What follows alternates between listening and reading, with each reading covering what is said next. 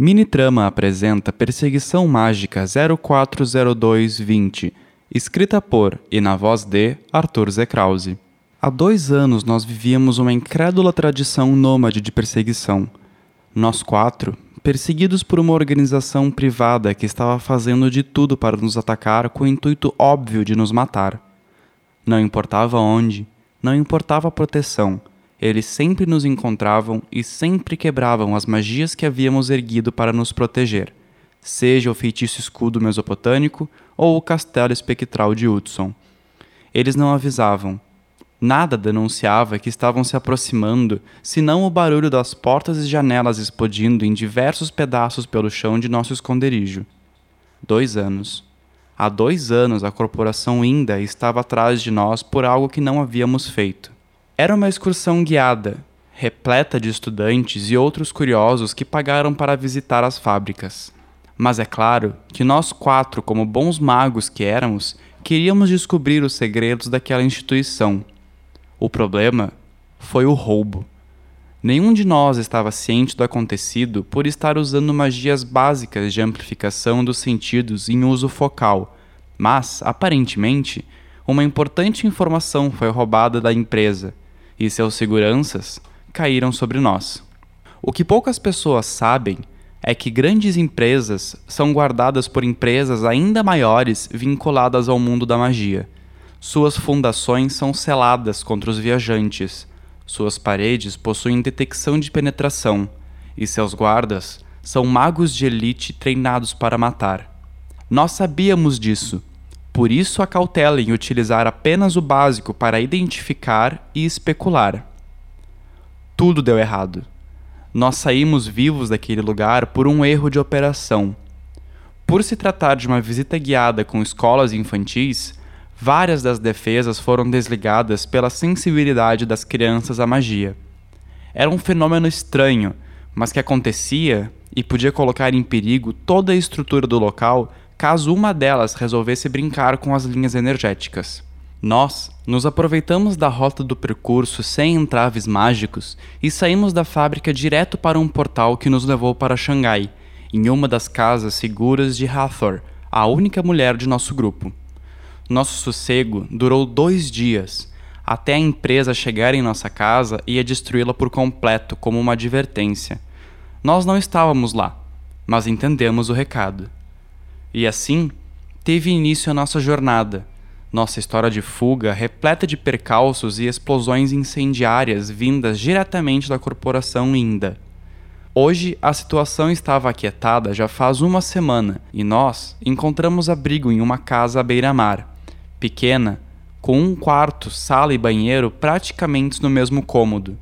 Uma TV nos proporcionava diversão enquanto nós, deitados sobre o colchão de casal, discutíamos sobre onde iríamos depois desta casa. Acontece que nós estávamos ali pagando aluguel.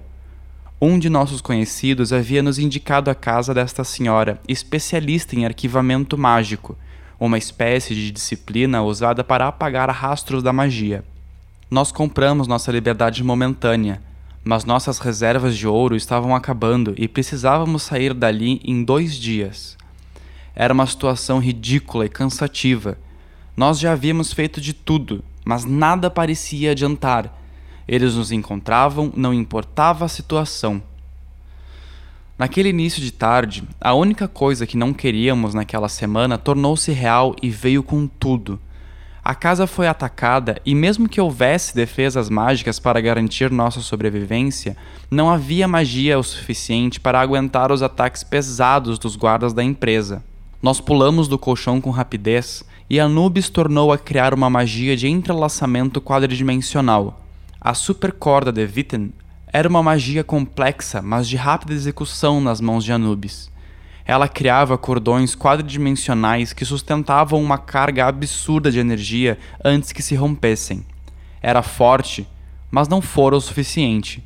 Quando me dei conta, uma nuvem de poeira levantou dentro do quarto e eu fui arremessado para o colchão.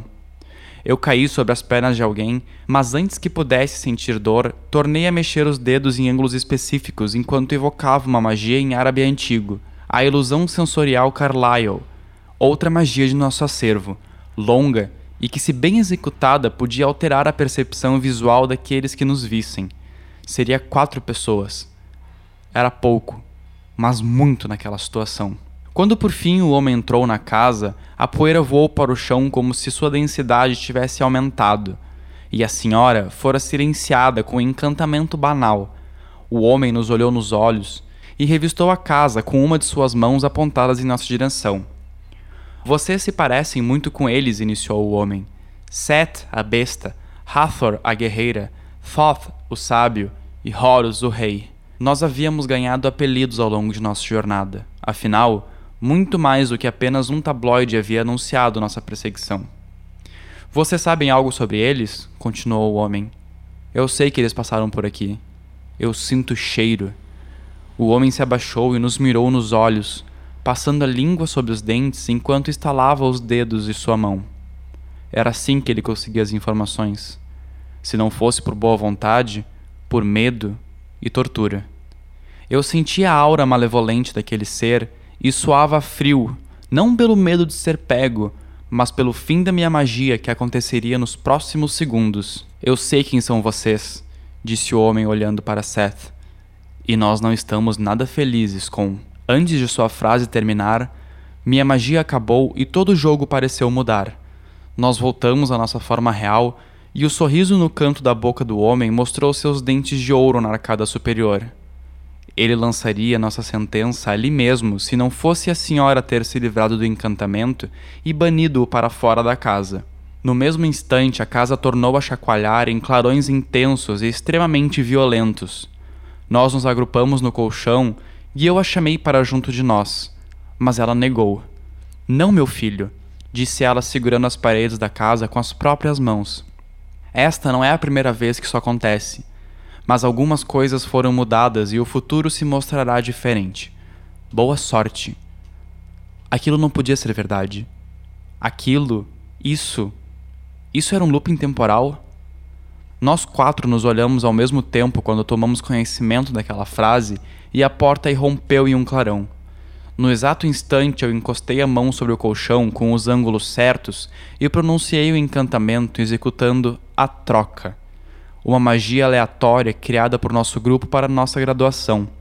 Ela deveria ser executada em ambiente controlado, modulado pelas circunstâncias exatas. Caso contrário, seria executada em escala global e de forma aleatória, seu efeito era simples. Nós, ou um objeto em questão, simplesmente trocava de lugar com um outro objeto qualquer ao redor do globo. Nós nunca havíamos testado em nós mesmos, e seu efeito em nosso corpo foi surpreendente.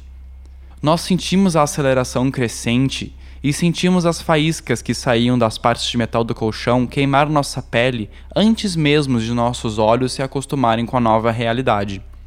Nós ouvimos buzinas e, quando finalmente paramos, nos demos conta que estávamos em uma autoestrada em meio a um bosque em lugar nenhum.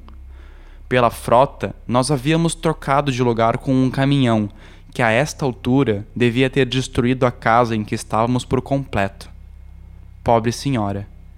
Logo que paramos, sem perder tempo, nós cruzamos a estrada e nos embrenhamos em meio à mata, de onde Seth retirou de seu bolso um carregador que havia sorrupiado daquele homem enquanto ele vistoriava a casa. Ele era branco e estalava em uma magia poderosa. Nós tentamos decifrar a sua origem e potencialmente algo que nos levasse à identidade do homem que estava nos perseguindo mas nossa única descoberta foi nos dar conta de que aquele carregador estava energizado com a magia B-Fonte de Van Vintz, uma magia incrível que proporcionava carga infinita ao carregador, não necessitando estar plugado na tomada. Nós, talvez, nunca saberíamos quem eles eram de verdade. E para ajudar, o ricochete chegou e meus amigos precisavam se preocupar com aquilo. O ricochete era um efeito colateral da magia caso não fosse realizada em ambiente controlado. Seu praticante, em até meia hora, teria seus sentidos desligados pela desconexão com sua parte anterior. Era um efeito infeliz que passaria nas próximas duas horas, mas que gerava perigo por transformar seu usuário em um simples peso de papel. Meu corpo se tornou pesado de uma hora para outra e eu tive minha audição desligada permanecendo em silêncio enquanto enxergava as bocas de meus amigos se mexer. Eles, obviamente, sabiam do ricochete, e quando minha cabeça girou, Horus me pegou e me deitou sobre seu corpo encostado em uma árvore. A sensação era terrível e eu podia nada fazer a não ser ver o mundo se apagar. Quando respirei fundo e exalei, senti meu corpo inteiro relaxar e com o seu peso desmaiei, torcendo para estar em um lugar aleatório o suficiente para que eles não nos encontrassem nas próximas duas horas. Mais uma história, mais uma mini trama. Se você gostou, não deixe de conferir aqui na descrição as redes sociais dos artistas que participaram desta história. Elogios, ideias, críticas e convites. Manda um oi e bora conversar.